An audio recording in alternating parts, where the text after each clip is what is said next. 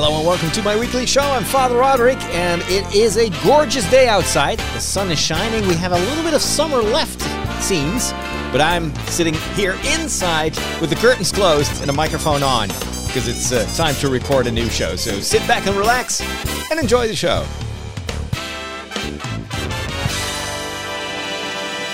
This episode is brought to you thanks to my patrons. They help me with a small or not so small financial contribution every month, and that helps me to keep this show entirely free from advertisements and sponsorships and that kind of stuff.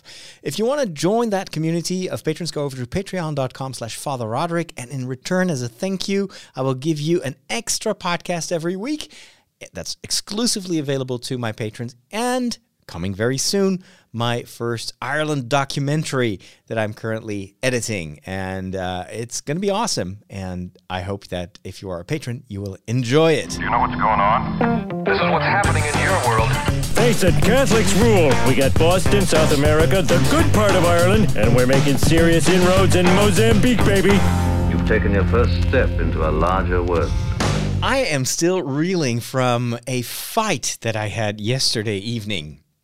And it was a tough fight. It hurt. My hand was bleeding. I still have pain, like muscle ache from the exertion of the fight.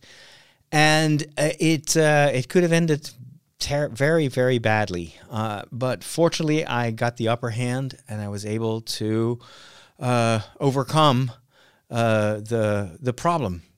And no, I wasn't in a fight with another human being. I was actually fighting with the Millennium Falcon, of all things. This ship that I've been building with Lego for the past, 3-4 days now. And yesterday evening, I'm recording this on Monday morning, so on Sunday afternoon, I'd been doing a little bit of building, but I'm not always streaming everything live, so I figured, I'm just going to build some stuff in advance, and then when I switch on the live stream on YouTube, I'll just put things together very calmly. We'll have plenty of time to chat, because that's why I do these live streams, of course. It's not really about the Lego building, it's about the community. And I will just have a very nice, relaxing end of my day. Well, little did I know that piece of junk was gonna cause me so many problems. What happened? So right now I've built the framework of the Falcon, and this is a huge set. It's 5,500 pieces. It weighs a ton. It's 4 or 5 kilograms. So as you can imagine, that skeleton that carries all these pieces has to be super solid. So that was made with technical Lego, which is slightly different from the Legos that you played with as a child. It doesn't really have a shape. It's just these structures, very, very strong, rugged constructions with pins and holes and whatnot. All that was ready, and then that entire skeleton had to rest on landing gear. So the Falcon has 5 feet, 7 feet on which it rests. And of course, the Lego set also has that. So I was building these supports, and then I discovered that actually I'm missing very vital pieces. This is a secondhand set, and the previous owner had warned me there may be some stuff missing. Well, that was the first problem that I had to tackle. So how do I solve that? And of course, it's like, it's not just cosmetic stuff that is missing, but really structural things that if I leave them out, then the structure, the entire ship becomes unstable. Now, in a certain way, the Falcon is always a bit unstable, but I really needed to make sure that this landing gear was built in the way that it was meant to be. So my first challenge was to find pieces in my inventory. I've got some older Lego, and see if I can somehow fix that. And I found similar pieces, not exactly the same. Some had the wrong color, but I figured this is what Han would do, right? Han and Chewie. They're constantly modifying the Falcon. If you remember what it looked like in Lando's early days, when it was this shiny, beautiful white ship with blue accents, and then the inside was all shiny and new and fancy. And then you later on see the Falcon when Han Solo and Chewie have been flying that thing for a decade, and it's all grimy and dirty, and they've been making all sorts of special modifications, which are really upsetting to Lando, because he can't believe how awful the ship looks from, you know, since the last time he saw it. And I figured the kind of what I'm doing right now is piecing together a Falcon with lots of extra components, with hacks, with little solutions. And so that kind of made it fun to try to figure out how to make that work, even though pretty important stuff is missing. There's one element that I'll have to order online. It's pretty vital thing that can't be replaced by anything else. It's a kind of, it looks like a ladder. It's a plastic piece that goes over the hyperdrive engine. So you have the blue engine on the rear of the ship, and that is covered with a grill, and I only have half of it. So the other one I'll have to order that. This is going to be the first time ever that I have to go to one of those specialized Lego shops, online shops, that can sell you almost any Lego element that's out there. And what these shops do is they buy new or secondhand sets, but instead of building them, they just disassemble them, and they sell these individual pieces based on the rarity. And so sometimes they will buy an entire set for, I don't know, $100 just for that one element that they can sell for like $50 per element, and then they'll sell the rest for, you know, 2-3 cents a piece. But they will still make money on that, even though they're not selling the original set. So that will probably be solved. And so I was glad that by the end of the evening, before I started streaming, I had 7 feet for the landing gear. And then I was like, okay, I'm just going to stream that, and it's going to be enjoyable and nice and relaxing. And so I put these, I had to turn the ship upside down, and then you had to slot in every piece of the landing gear. And so there were some holes in the internal technical Lego structure.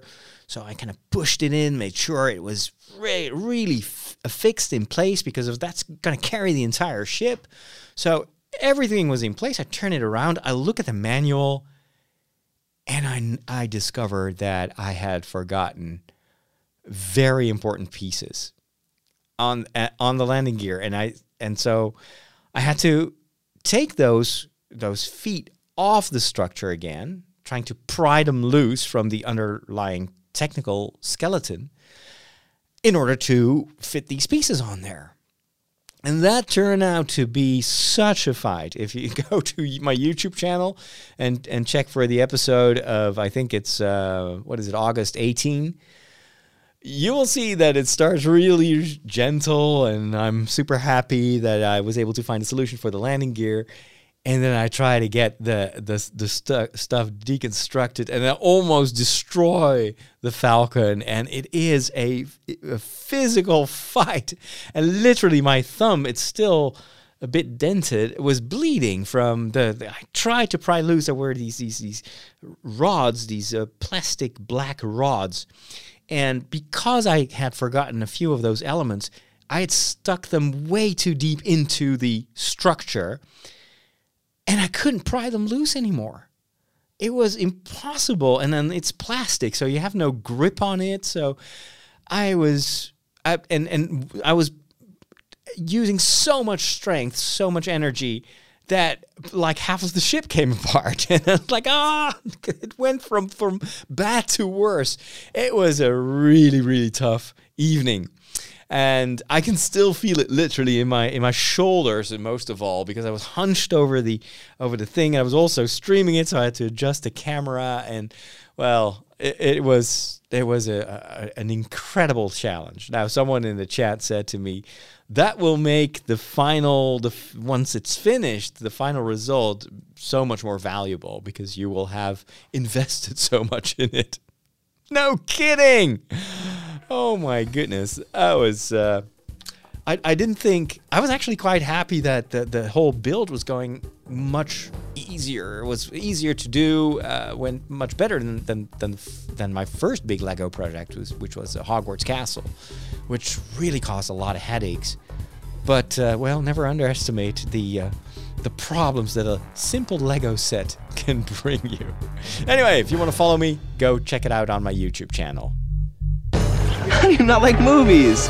They're predictable. Like, the guy gets the girl, and that kid sees dead people, and Darth Vader is Luke's father. Not liking movies is like not liking puppies. They're fine. I just get bored and never make it to the end. You know, you need a movie education.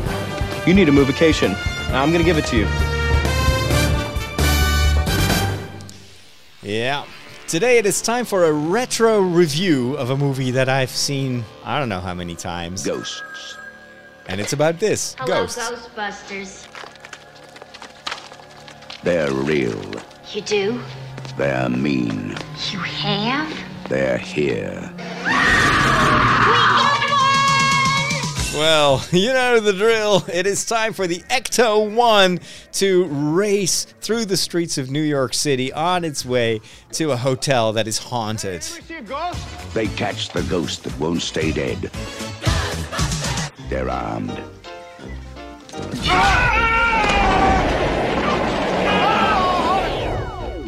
They're dangerous. Try to imagine all life as you know it stopping instantaneously and every molecule in your body exploding at the speed of light. All right, that's bad.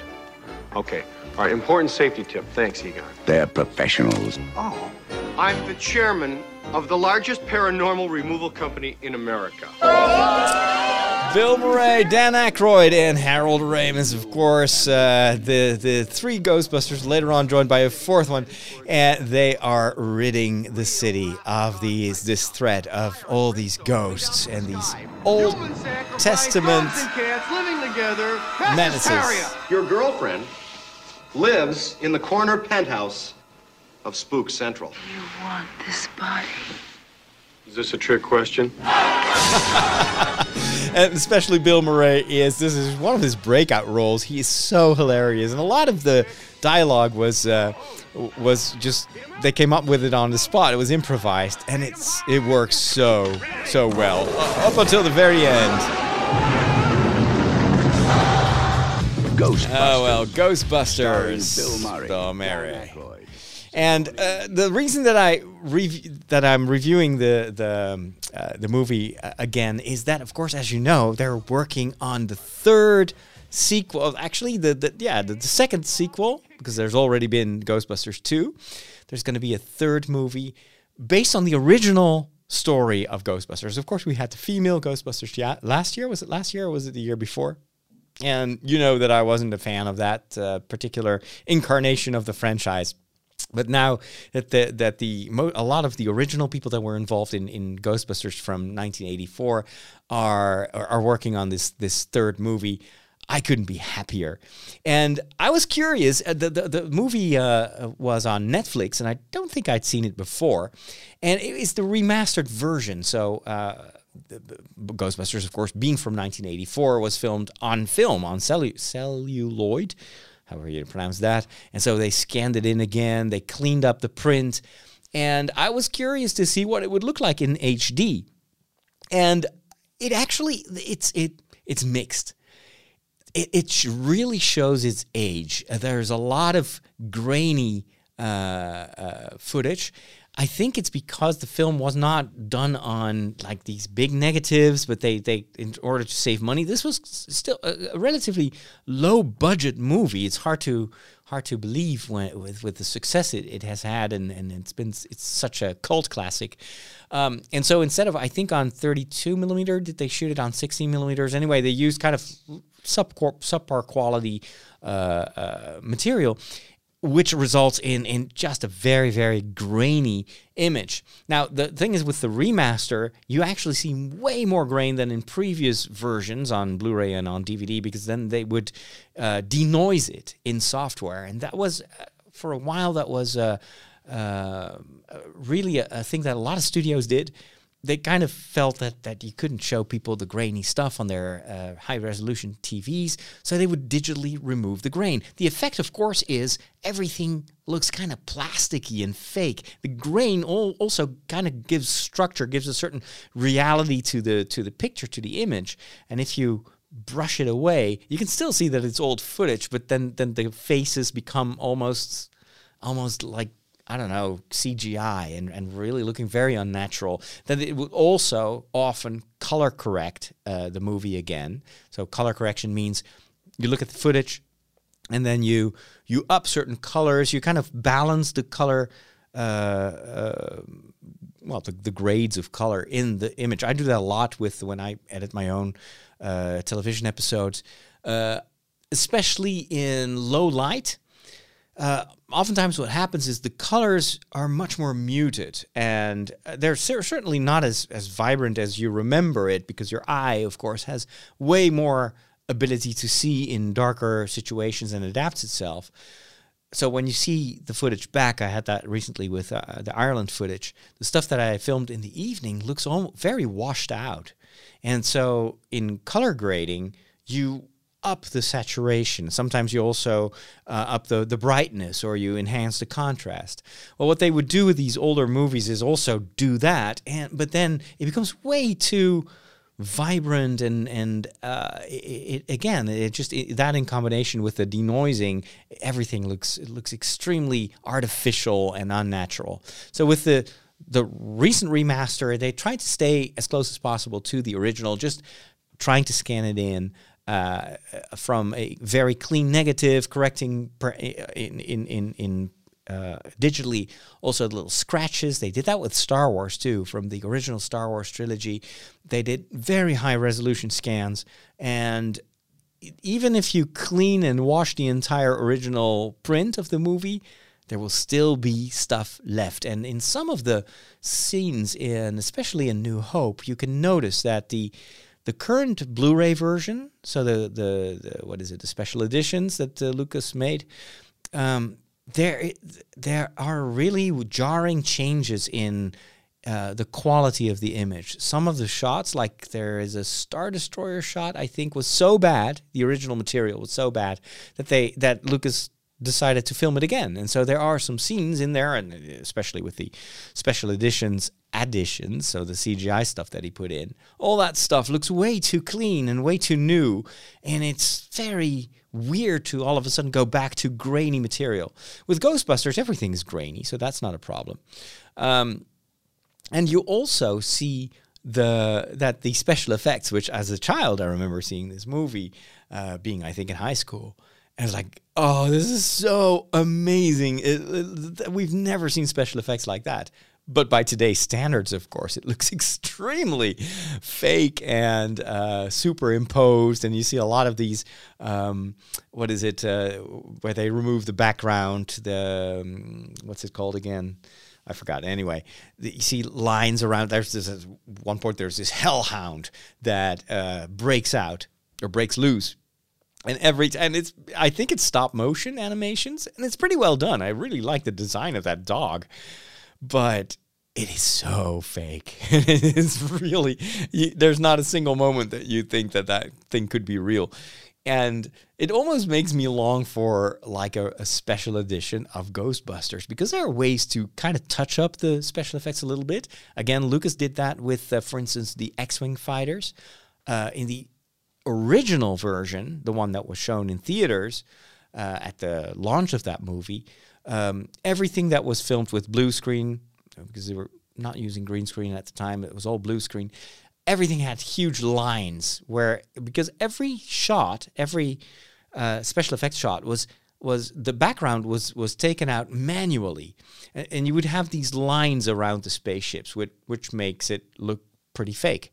So what Lucas did was he went in with a lot of money and a lot of people, and they manually removed all those lines. So they have, of course, much more powerful software to remove those matte lines.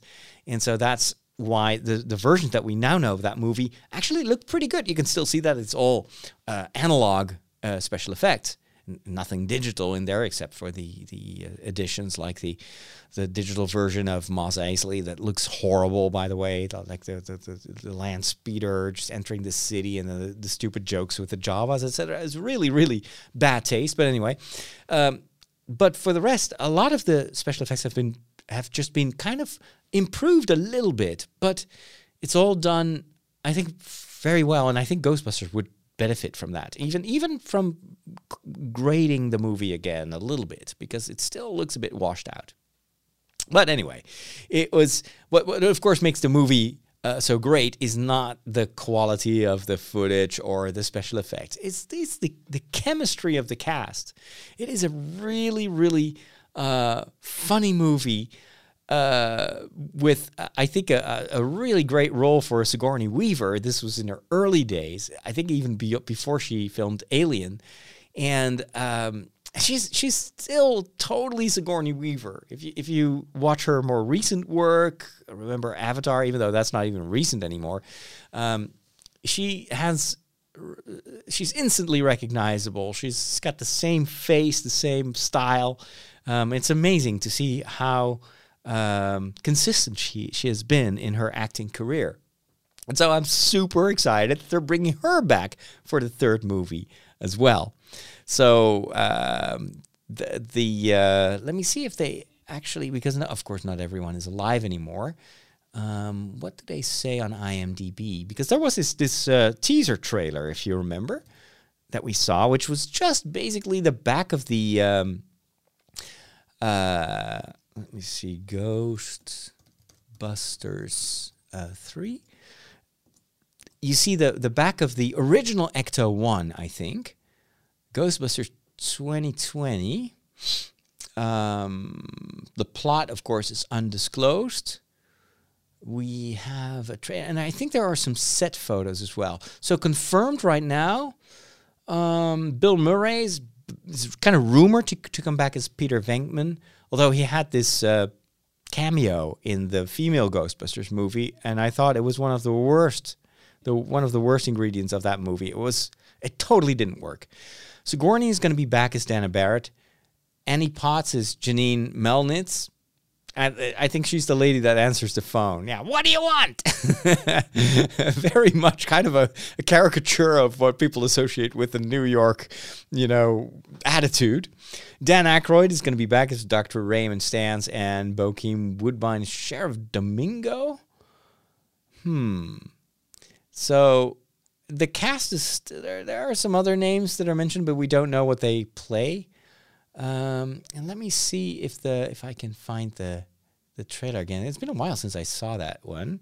So Ghostbusters 3. Let's see if they have something new. Sometimes I just have to Google it. Teaser trailer. Everything we know so far.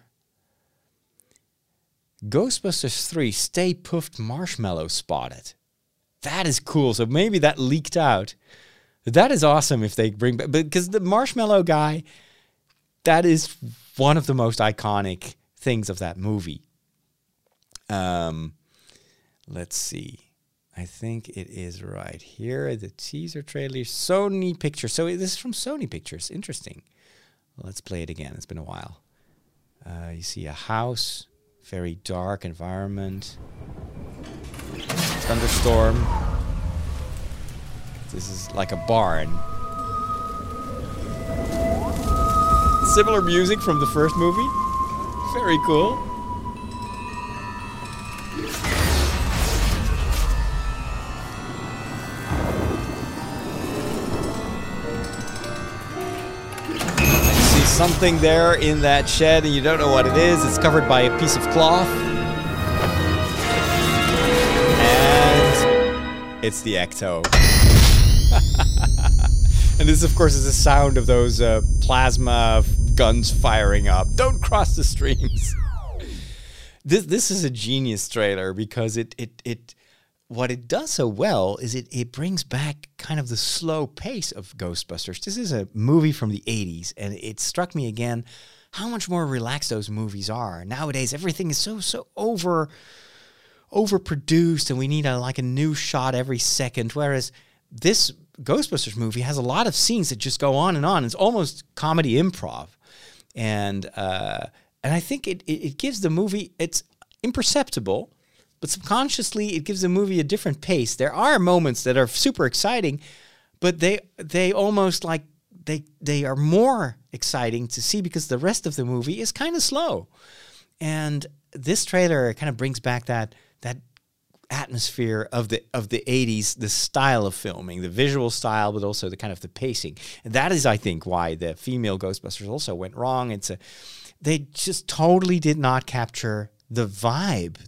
It's much more than just the script or the jokes. It's the vibe, the feeling that you get, that you associate with Ghostbusters. And I think what they are going to do with the third movie is really trying to mimic that style. And from the looks of it, I think they're going to succeed. So that is something super cool to look forward to. And then I got a tip for another movie to check out. I haven't seen it yet, but I didn't know that it was on Netflix. And someone said it's a very impressive movie. It's also, not an easy movie to watch. And it's called Novitiate. It's from Sony Picture Classics. And here's a little bit of the trailer. It's about nuns. A nun? Oh, Kathleen. You're a 17-year-old girl. I was called, and I'm going to become a nun. And there's really nothing that you can say that's going to make me change my mind. Good afternoon, all of you. Since, unfortunately, God can't be here to run this convent himself, my voice will serve as a stand-in for his. You'll be spending the next 6 months as postulants. After that, you'll enter the novitiate. Any questions? Put your hand down, sister. Postulants don't have questions. And you are free to go home. So that is the first part of the trailer. I'll play more of it next week when I'm reviewing the movie. According to the description, this movie spanning over a decade from the early 1950s through the mid-60s, Novitiate is about a young girl's first initiation with love, in this case with God. Raised by a non-religious single mother in a rural Tennessee, a scholarship to Catholic school soon finds Kathleen drawn into the mystery and romanticism of a life devoted to the worship and servitude of God. Now, this all takes place kind of in the prelude to the Second Vatican Council, major change in the Catholic Church, and apparently, especially the older nuns have big trouble adjusting to these changes and feel very menaced, whereas the younger generation of nuns kind of embraces this opening up, and then, of course, drama ensues. I will let you know what I thought of the movie in next week's episode. Since we're already talking about Catholics, let's visit the peculiar bunch. Catholics rock!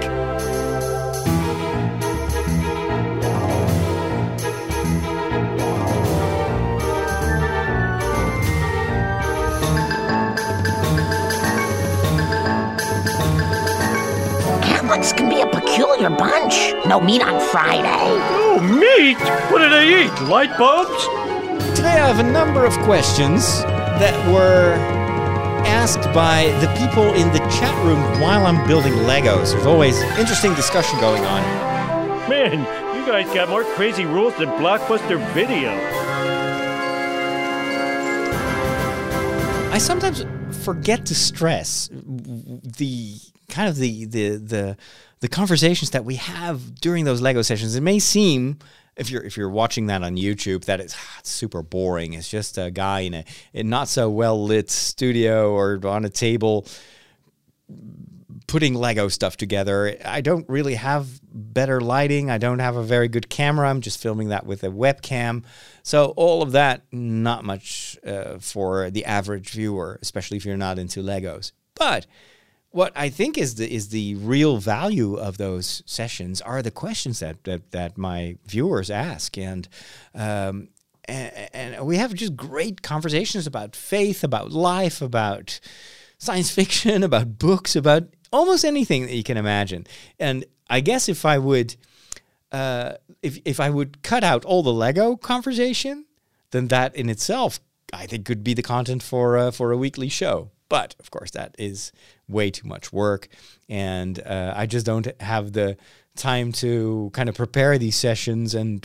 But from time to time, I may take a few of the questions that were asked or a couple of the discussions that we had during those Lego sessions and bring them into this show so that I can share them with a larger audience. And so I have a few questions that emerged in the past few building sessions right from the hangar of the Millennium Falcon while I was building the Falcon, or some stuff that came up in the chat room. First of all, I remember a conversation with one of the viewers, one of the visitors, who said that he had been struggling with alcohol usage or abuse. And that at one point, he really had a wake-up call because he was diagnosed with alcohol poisoning, and it was life-threatening.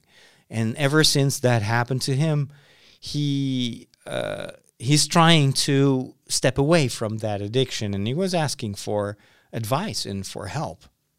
And I was really moved by the just the openness with which the discussion took place, and also the other people in the chat room were also chiming in and supporting, and that's kind of the beauty sometimes of internet communities. It's so beautiful that there are still places where people are not fighting each other, are not hating on each other, but are helping each other and are truly supportive. So my answer to that question was that, of course, I'm not a therapist. I have limited experience with situations like that. But what I suggested was actually always look for or ask yourself and try to find some other people that can support you in that discernment. What is a real reason that that alcohol took over in my life, and that I went from bad to worse? What is a real... The addiction is kind of the symptoms. It's a symptom of something deeper. What were you trying to compensate with alcohol? And there's many other addictions that you can fill in here. But what was the original reason for you to use alcohol? To what were you trying to numb? What were you trying to compensate for? And if you don't answer that question, if you can't figure that out, then it's very hard to step away from it, because the alcohol took over for a reason. And then the second advice, and that was also given by a lot of people in the chat room, is build a new support structure. Step away from friends that will that risk to bring you back into that addiction. If you have a lot of friends and you go out with them and they drink and you're the only one who doesn't drink, it's very hard to resist the peer pressure. The same is true for all sorts of other addictions. Smoking comes to mind. You know, if you want to try to stop smoking, make sure that you get rid of people in your environment that smoke and that don't want to help you and support you in your quest to get rid of the smoking habit. And if necessary, find new friends, maybe people that already have gone through that process of stepping away from an addiction, because they have a reason to support you. They know what you're going through.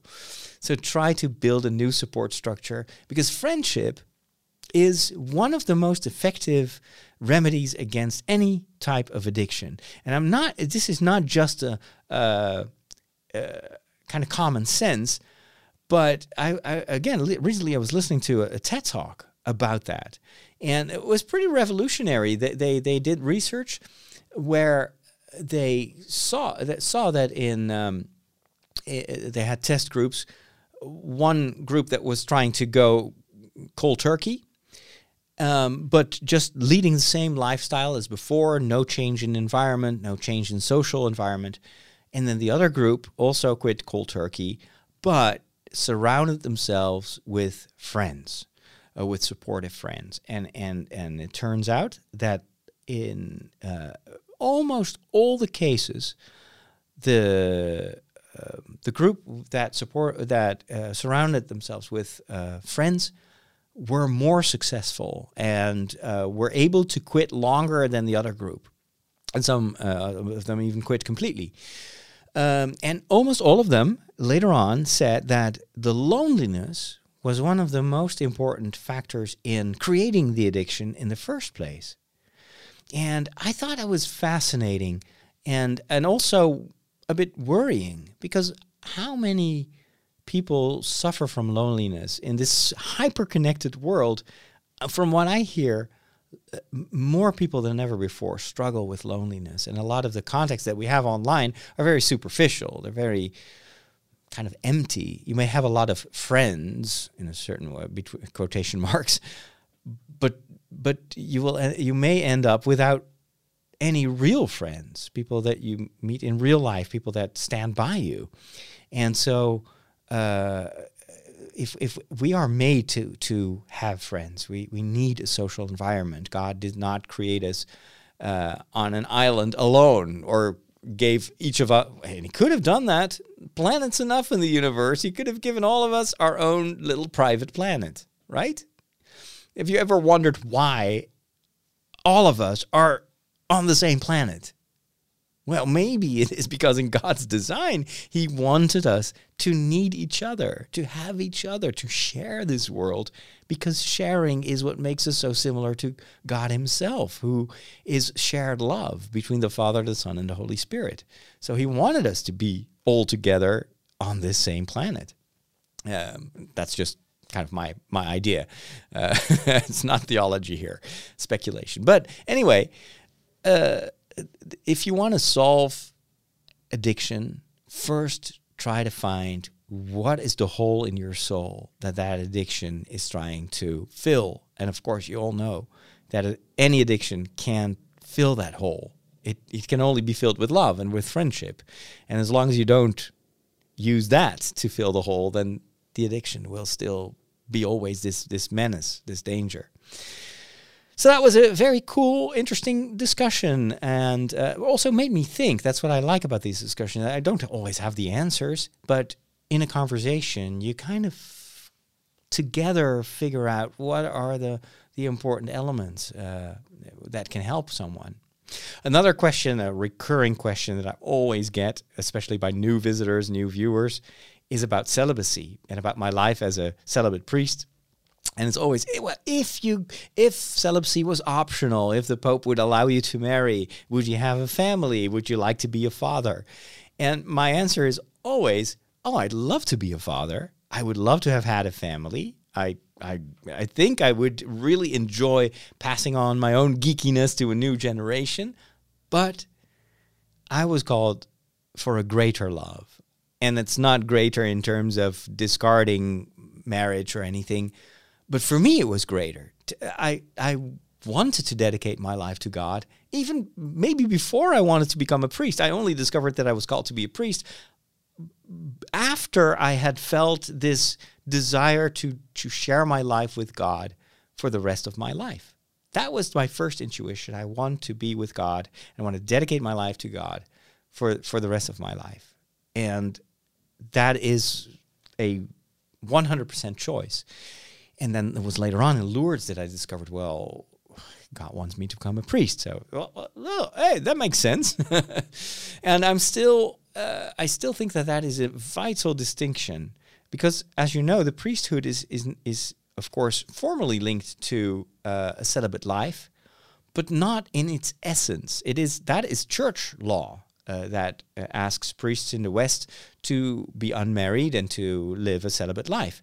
In other parts of the world, in other traditions, priests can marry and are married. The apostles were married. So it's not intrinsically linked to the priesthood. And still, I consider it to be a great value and something that I would have chosen even, and that was another question, would you live a celibate life if you hadn't been a priest? And I answered yes. I would still be leading a celibate life. Maybe I would have been, I don't know, a brother in a religious community or a third order member. But I think the choice would have been the same. And then the third question that we talked about recently was about the Jedi. I always have a lot of Star Wars fans because a lot of people are following me on YouTube because of my Star Wars reviews. And that was... Are the Jedi a true religion? Is that a religion? Is the values that we see in the Star Wars movies and the stories, is that, can you define that as being a religion? In some countries, was it in the UK? It's even recognized as a valid option. If the government wants to know what religion you belong to, you can put Jedi in there, which I think is totally ridiculous because it's not a religion.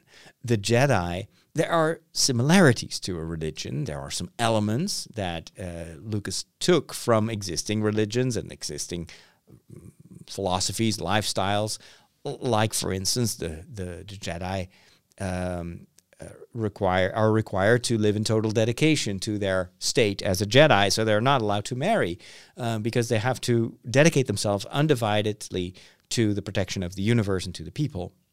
So again, very similar to what the Catholic Church asks priests. It's total dedication. So you live your life dedicated to God and to his flock. But in the Star Wars movies, there is not much else to it. Yeah, there is this dedication to the Force. But again, the Force is a very impersonal, kind of intuitive energy source. There is not really, I mean, The Last Jedi hinted at the old books, the ancient books that Luke was keeping in his cave and that Rey was able to smuggle out of, from the, out of what was the name of the planet, those islands, and took them with her in the Millennium Falcon. But Yoda then says, well, those are just books, you know. And there are a number of other kind of simple philosophies, the values of the Jedi, you know. Anger leads to hate. Hate leads to suffering.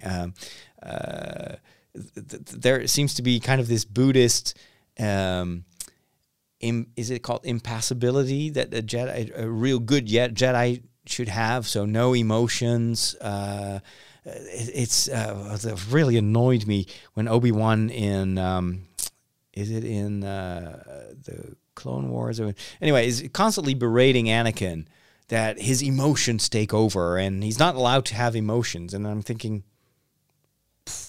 okay, because what is the problem? They cloud your judgment. Well, Yoda seems to have a lot of emotions. He's got a sense of humor. He's sad. He's angry. He's impatient. So, yeah. But a few of those generic values are not enough to form a belief system. And I think the thing lacking in the Jedi view or the Jedi philosophy is basically a leading message. What is the purpose? The values, on what are they for? Where does it lead to? The Force has no face, has no personality, has no identity. So it is a bit hollow, everything. And where is the tradition? That's another element very important in religion, religious texts, founders, prophets. Yeah, there is this very vague prophecy, but we don't really get to know where it's from. There are no real, you know, we know there's the Journal of the Wills, but what's in there? Star Wars doesn't care to explain. There is this horrible midichlorian stuff in the prequels where all of a sudden it's not a religion anymore, but it's all biology or some kind of supernatural biology. But anyway, it's like a biochemical complexion that people can have or can't have. And so... and then the reason why it's Jedi can't be a true religion is it is a fictional story. Now, people may say, well, that's true for Christianity as well. It's based on fiction. It's a fairy tale book. But the big thing that they forget is that there are, and historians are very much in agreement about that. There's a lot of historical foundation for the Bible stories. And as I've explained before, it's not that the Bible is a history book or an eyewitness account, or a scientific book. It's a storybook, but the stories stem from historical events. And then the story and storytelling, sometimes over generations of oral tradition, add layers of meaning to those events, just as you do with your own life. Stuff happens to you. And then in retrospect, you tell yourself, well, that happened at the time. It seemed to be a disaster, no upside to it at all. But now it helped me learn. It helped me to become who I am today. So you add layers of interpretation to the events in your own life. And there's nothing wrong with that. That is how we learn. That's how we transmit values, through stories, through interpretation of what happens. But the thing is, in the Bible, those historic events are there, and they are also provable outside of the realm of religion and religious writing. The existence of Jesus, there's not an historian who will say, well, that was a fictional figure. No. Moses is a different conversation. Moses, there are quite a few historians that say, well, Moses is basically a mythological figure, and a lot of the stories that you read in the Exodus are myths. There is no archaeological proof for the presence of Jews in Egypt. And so I recently listened to an interesting episode of Skeptoid, which is a skeptic podcast, and he was making the case for the fact that the story of Moses was basically just a mythology. I would say, let science disprove it, and let science prove it. The Catholic Church is very relaxed when it comes to this kind of stuff. There can only be one truth, and scientific truth cannot contradict religious truth. So bring it on. But I would say you have to have really strong arguments to discard the one of the most founding stories in the Jewish tradition as just fiction, as just a fairy tale. We all know that that is an old story, and so it has a lot of these extra layers of interpretation, but it doesn't mean that nothing happened. But we also know that, for instance, the whole story of the Red Sea, that's not really going from one coastline to the other coastline. If that happened, then it's probably just a detour through part of a part of the sea or something like that. But anyway, a lot of the kind of the images that we have in our head are not, sometimes not even based on what the story itself tells us. Like, for instance, the apple. The apple that seduces Eve. In every painting, you see Adam and Eve with an apple. Well, there's no way, nowhere in the Bible does it say that it's an apple. It's fruit from a tree. And then, is there only one tree? There are two trees in that story. Go look it up. So there's a lot of this. The nativity scene, the ox and the donkey. It's in every nativity scene, but it's not in the Bible. Spoiler. That was later on added by St. Francis. So I'm always in these situations is like, look at the evidence, ask archaeologists. And even if certain aspects of the story are interpretations, are added later on, don't have an historical, I would say a lot of the Bible stories do have historical events at the source, but not everything in it is eyewitness history, right? It's just as even in our modern days, we think that we know everything, but especially if you live in the U.S. right now, you know, everything is spin. It really depends on what kind of television channel you watch. If you watch Fox News and MSNBC, and they both tell the story of the same day and the same president, they will have sometimes completely opposite narratives. And so it's interpretation. It's part of our perception of history. Our history itself is storytelling as well. How did I get onto this tangent? I forgot. We were talking about Jedi and religion. So the difference is Bible stories are based in historic events, whereas the Jedi, that's based on an imaginary tale that George Lucas invented, and then other writers started adding to it. So, yeah, but interesting discussion. Anyway, it's time to move on, dive into the world of books. When did you become an expert in thermonuclear astrophysics? Last night. The packet. the extraction theory papers. Am I the only one who did the reading? Well, now that I have finished this huge, massive book about Peter Jackson and the creation of Middle-earth, I've started to listen to another audiobook, and I am so enjoying it. I'm so happy that this book was in the library of that audiobook service that I'm subscribed to. The book is called The Happiest Days of Our Lives, and it's written by Wil Wheaton, Wesley from Star Trek The Next Generation. And it is a really enjoyable audiobook. He also wrote this other book of I'm a Geek, or what was it called? Let me just look that up here. Let me show you. And he was mentioning that book. It's based on a lot of the blogs that he wrote. He's actually a very accomplished writer. I really enjoy his writing style. And he's been blogging for decades.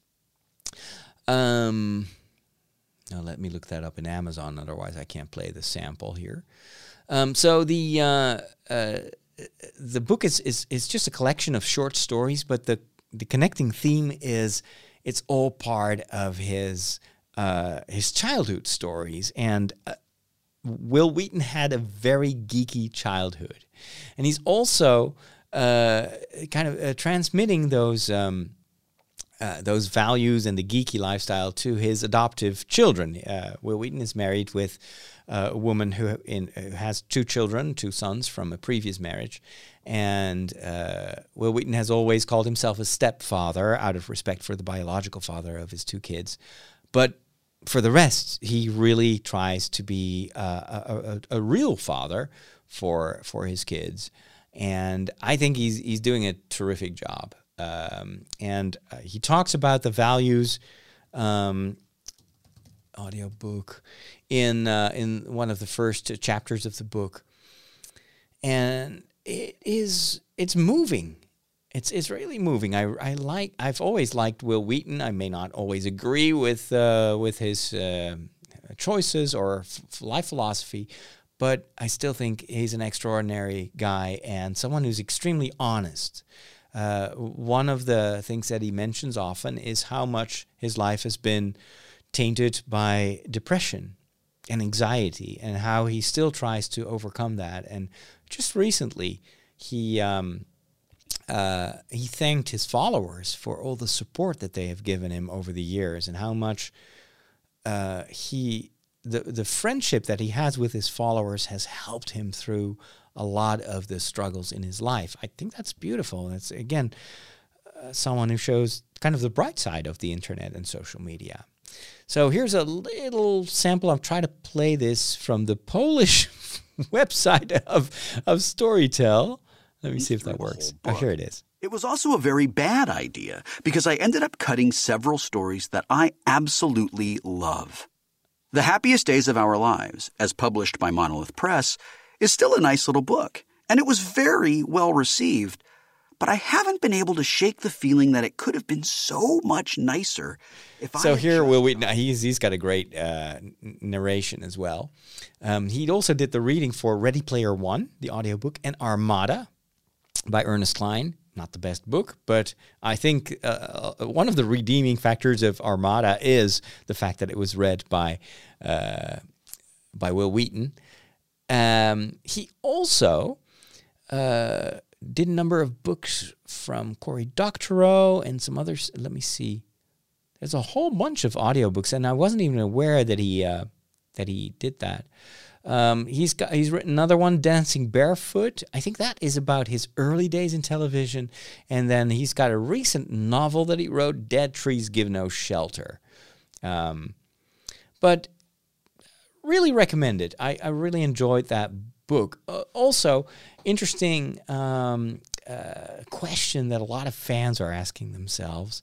Will Wheaton be back in the world of Star Trek? Now that we know that Picard, the series on Netflix, is going to bring back a lot of the or a number of the original cast members of The Next Generation. There's even an online petition that people are signing to ask the writers to bring back Wil Wheaton as Wesley. And I think they should. They absolutely should. There's a photo on Instagram making the rounds that Wil Wheaton posted himself. By the way, it's Wil Wheaton on Instagram. That's his official account, where he poses. It's a picture from the 50th birthday party for Ann Wheaton. And she requested an 80s costume party, and he dressed himself up as Commander Riker from season 3 of The Next Generation. And so you see Wil Wheaton with the beard in an old classic Star Trek uniform. And the internet is going wild. There's like, oh, this is proof that Wil Wheaton needs to be back in Picard. And so I'm kind of looking at all the rumors to see if I can get a little glimmer of hope that we can see him back in Star Trek. Because famously, he got snubbed in the final cut of Star Trek Nemesis, where that starts with the wedding of Riker and what's her name? Anyway, and Wil Wheaton was originally there, and I think he's just in a glimpse in the background somewhere, but he also had his small speaking part. And they cut it. It ended up on the cutting room floor. It's not even on the special edition, I think, or in the extra deleted scenes. He was interviewed about that, the question whether he'd be up for returning in Star Trek Picard. He says, when they announced that the Picard series, I got excited for Star Trek in a way that I haven't been since the last season of Deep Space Nine, Wheaton said. I got so excited for it because I love Patrick and I love that character and the Next Generation timeline, which is also the Deep Space Nine timeline. It's the timeline that I love the most. It might be cheating a little bit because I was part of that timeline, so I'm emotionally invested in it, but I was a fan before I was part of the show, and I'm thrilled that we are going to get to see what Picard is doing now. I'm excited about that. And then he continues, I think it is very unlikely they will ask me to participate in it. I mean, I think it is just extraordinarily unlikely that will happen. If they did, I would say yes, of course. I think all of us would say yes. I think all of us, if we were given the opportunity to put on the spacesuits again and go work together and bring those characters back as they would be 30 years later, we would all say yes. And I don't think it's because we want the work. I don't think it's because we need the money. I don't think it's because we don't have other things to do. It's because we love each other so much. And an opportunity, even for a day, to return emotionally to some of the best times of our lives, I think that we would jump at that opportunity. That's what he said in an interview to... Where was his interview from? I'm looking up the thing. It's not mentioned. This is, well, I found it on the website comicbook.com, but I think it's a quote from another article. And then there is also an article in the Metro newspaper about the same photo, and then they also ask him, that's the metro.co.uk, they talk to him. And then he says to them, it's been over 30 years since we did The Next Generation. Is it over 30 years? Oh my goodness, I'm getting old. And in a way, I feel like we had our time when we did our thing, and it's time to make room for new people, new characters, and new stories, he told us. Kind of the same things that the original cast from Star Wars 4, 5, and 6 said. It's like, yeah, our time is past. It's time for a new generation. But I think Star Wars is a great example of how you can blend in the old with the new. And I, for my part, am so excited that they are able to weave in the character of Leia into the final movie of the Skywalker saga. And that does not, I think, diminish in one way or another the contribution of the new actors. And then Will continues, all of that being said, I would love the opportunity to work with them again. It would be like going home. I think that it could be a lot of fun to revisit that character, but I just don't see that happening. Now, never trust interviews like this. If he had been approached, then probably the next step would be negotiations, right? And of course, you're not going to spill the beans when you're in the middle or at the start of negotiations. So I think Wil Wheaton has such a great reputation with Star Trek fans that it would be foolish not to bring him back, especially because there is no reason to leave him out. He's one of the most open characters. His storyline just ended abruptly when he left the Enterprise. There is almost nothing that we know of his character, so they could make it so interesting. And he's a great actor, and he would bring with him the goodwill of so many Star Trek fans. So I predict that maybe not this season, but one of the future seasons, I think Wil Wheaton will be back. If he can be, right now he's described, and that just hurts me. On modern movie websites and TV websites, they describe him as Wil Wheaton from The Big Bang Theory. I was like, what? The Big Bang Theory? Come on! He's from Star Trek! That's just a cameo in The Big Bang Theory. Yes, I mean, he's great in The Big Bang Theory, but please, come on. It's like saying, oh, that's Father Roderick from the marathon video. Yeah, I do run marathons, but I'd rather be remembered as Father Roderick, the podcasting priest, or the Star Wars priest, whatever. but oh my goodness, Wil Wheaton from, and that's why I think he should be in Star Trek Picard. So at least people will again say, hey, that's Wil Wheaton from Star Trek. We can do the news now. It's all right, everyone. I want to talk to you about it. We can do the news. Hold on, everyone. Why are we all standing around? Let's go. News team assemble. It is time for an extra news flash here on the show because massive. Interrupt this program for an on-the-spot news report. On-the-spot news report. This is exactly the jingle that I need because the news just broke. While I was recording this, that Disney Plus launch dates are set for the Netherlands and for Canada and for Australia and New Zealand. That covers almost all my friends. So, of course, we were all hoping to hear more about Disney Plus because Disney Plus is going to be the must-have service probably next to Netflix for anyone who's interested in Marvel and Star Wars. It will feature a new exclusive series, The Mandalorian, all the Star Wars movies, The Clone Wars. It will all be on Disney+. Plus, of course, all the Marvel stuff, the Disney movies and cartoons. And the only thing that we knew was that was going to launch in the US. There were rumors months ago about Disney looking into the Netherlands is one of their launching countries because we have such good internet here, and the majority of the people are already very familiar with Netflix and similar services. So this would be a very good kind of testing ground for their service. And there were even, according to those rumors, chances that Disney would launch the service first in the Netherlands before even the United States. Well, that turned out to be a little bit too optimistic, but I kind of gave up on that rumor because we didn't hear anything about it, so I was totally prepared to kind of suffer in silence while the Americans can watch The Mandalorian and I have to wait months before I get to see that series. Well, it turns out that is not going to be the case. Here is the press release from Disney+. The Walt Disney Company on Monday unveiled the first global launch dates and pricing for its upcoming streaming service, Disney+, setting dates for Canada, the Netherlands, Australia, and New Zealand. Disney+ will bow in Canada and the Netherlands in tandem with the United States, woohoo! Where the service becomes available on November 12th. November 12th! That is only a few months away. The Canadian version of Disney Plus will be priced at $8.99 Canadian dollars per month or $89.99 Canadian dollars per year. The Dutch version will cost €6.99 per month or €69.99 per year. I'm just going to get the yearly subscription, of course. That is a lot cheaper than Netflix. I think I paid 10 or 12 euros per month for Netflix, and there's no yearly discount.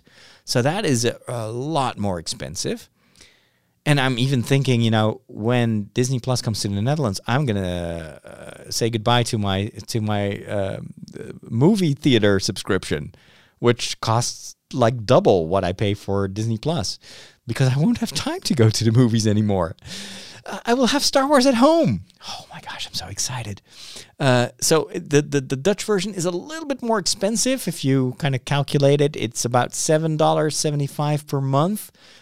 So I think it's going to be a little bit cheaper. It's I think how much is it? $6.50 in the US. Anyway, Disney said that more international territories will follow and that it expects to launch Disney Plus in most major global markets within the first 2 years. But imagine if you're at the end of the list and it takes 2 years for you to watch Disney Plus.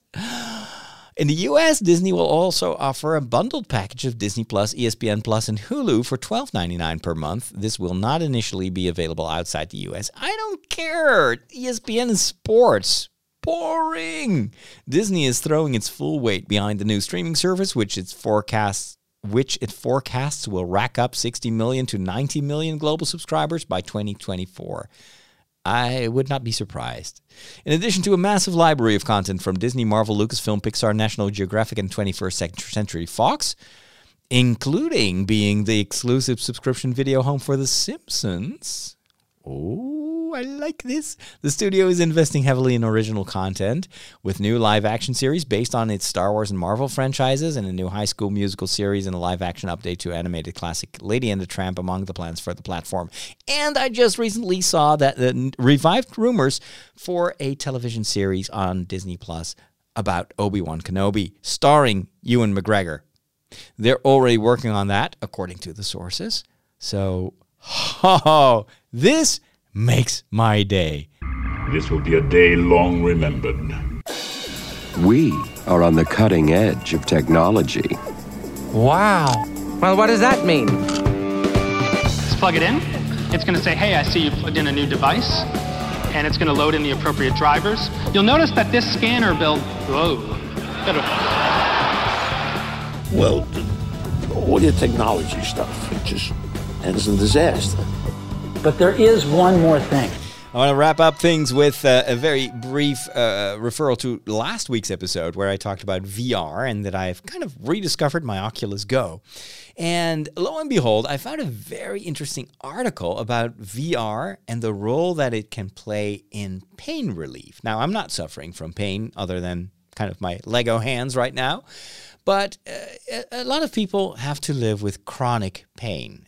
Actually, it was also one of the conversations during the Lego sessions of someone who was struggling with very severe back pain. And it's crippling. It's really hard to blot it out. And that person said that watching me build the Lego stuff was actually helping with distracting from the pain. Well, it turns out that VR can be even more effective than watching YouTube streams or watching television. And according to recent research, VR, even if it's just a few sessions per day, can dramatically reduce the perception of pain in test groups. So here is what the research entailed. Research was done in a hospital where participants were undergoing treatment for various conditions. Some were experiencing pain linked to cancer, others had orthopedic pain. We divided the patients into two groups, the researcher explains. One group tried VR. They used Samsung's the Oculus headsets that were each fitted with a phone that had a VR app. Patients could select from a library of 21 VR experiences available on the app. They are actually, I think, referring to an existing app which is called Nature Tracks. I'll talk about it a little bit later. Nature Tracks allows you to enter virtual worlds. It's not a game, but you can just hang out in space or in a savanna or on a beach or multiple places. So they would allow people to immerse themselves into those VR experiences. They were free to use the VR devices as much as they liked, but were advised to aim for 3 daily sessions, 10 minutes per session. The other group of patients got to watch a health and wellness channel on TV as much as they wanted. We found that virtual reality reduced pain by about 3 times as much as watching TV did, said the researcher. Using a 0 to 10 pain scale, the virtual reality experience led to a 2-point drop in pain compared to a half drop point for watching TV. It's not exactly clear how VR works to help reduce pain perception, but pain specialists say that there are likely multiple explanations. Distraction is just one element. When the mind is deeply engaged in an immersive experience, it becomes difficult to perceive stimuli outside of the field of attention, Spiegel and his collaborators write in their journal paper. In other words, when something captures our attention and uses all our senses, we focus on it. It's like a spotlight, and everything else falls into darkness, at least temporarily. We all have that experience. Like yesterday, after I finished the Lego stream, I think that something got into the little wound on my thumb, and it was causing this throbbing pain. And I was focused on it. It's like, I got to go to bed. But this hurts. What am I going to do? And then before I went to bed, I still watched a little bit of television. And then the pain just went away and subsided. And I forgot about it. And this morning I woke up. I was like, ow, my thumb hurts. And so even with television, it already helps you kind of forget about pain. There are also some questions. Distraction is helpful for pain. Researchers know that's an understood phenomenon. But why would VR be better than any other kind of distraction? They wonder.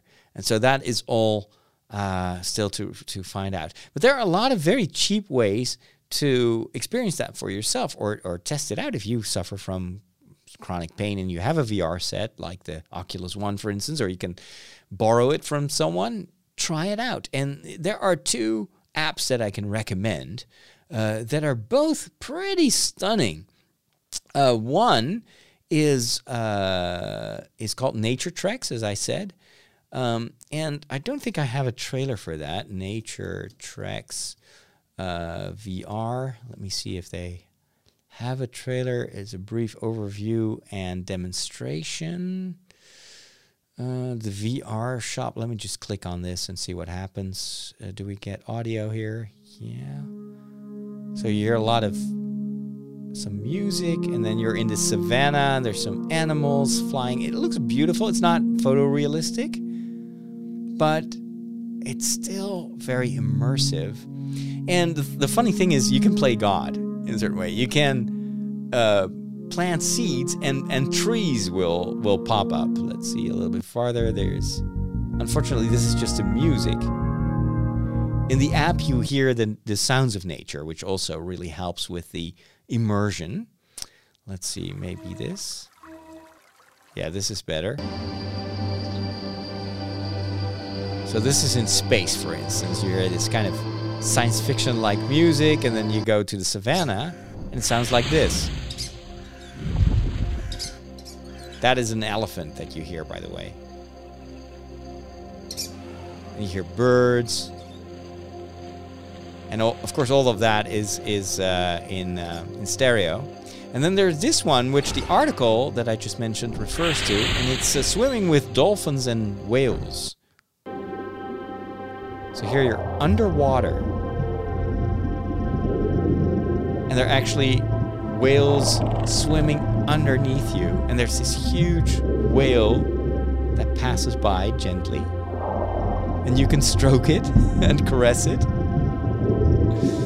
So one of the people that was part of that research group actually said, you know, I love swimming with dolphins, and it makes me forget. And the pain is not just forgotten during the experience, but also for hours afterwards. So this had a long-lasting effect, strangely enough. The other app that I can recommend, so this one was called Nature Treks. I think it's about $8 or $7. The other one is called Real VR Fishing. And from what I've read, I haven't bought it myself yet. This is one of the most immersive VR experiences anywhere, on any platform. And it's fishing in a 3D environment that is photorealistic. Like, the trailer shows you this pond, there are birds flying in the sky, and you can walk towards the water, and then all of a sudden you have a hand with a very realistic looking rod in it, and you can start to fish. And even the fishing itself, the fishing simulator, is very well done, because it will show you where the fish is struggling. And according to people that have already checked out this game, you can almost physically feel the pull of the fish, even though, of course, that's impossible. But that's your mind believing the situation. There's another one, you're sitting in a boat. There's fishing in the harbor of San Francisco. This one is, I think, near Tokyo. And this must be kind of a Scottish lake or something like that. It looks amazing. And so this is definitely, it also has like a lodge where that has an aquarium, and every fish you catch, you can either sell and then buy new equipment with it, or you can put it in your aquarium. And I can't wait to try this out. And a lot of people also in the review say, I don't fish, I just sit there at the waterside and I enjoy the environment because it's totally believable. I am there. Now that's always been my dream for VR. It's the ability to transport you into a different reality and take away the stress that you have, and just that it's technically possible. It's amazing. Anyway, that's it for this show. Hopefully you were transported for an hour into my world. And if you want to support me, patreon.com/Father Roderick. I'll see you next week.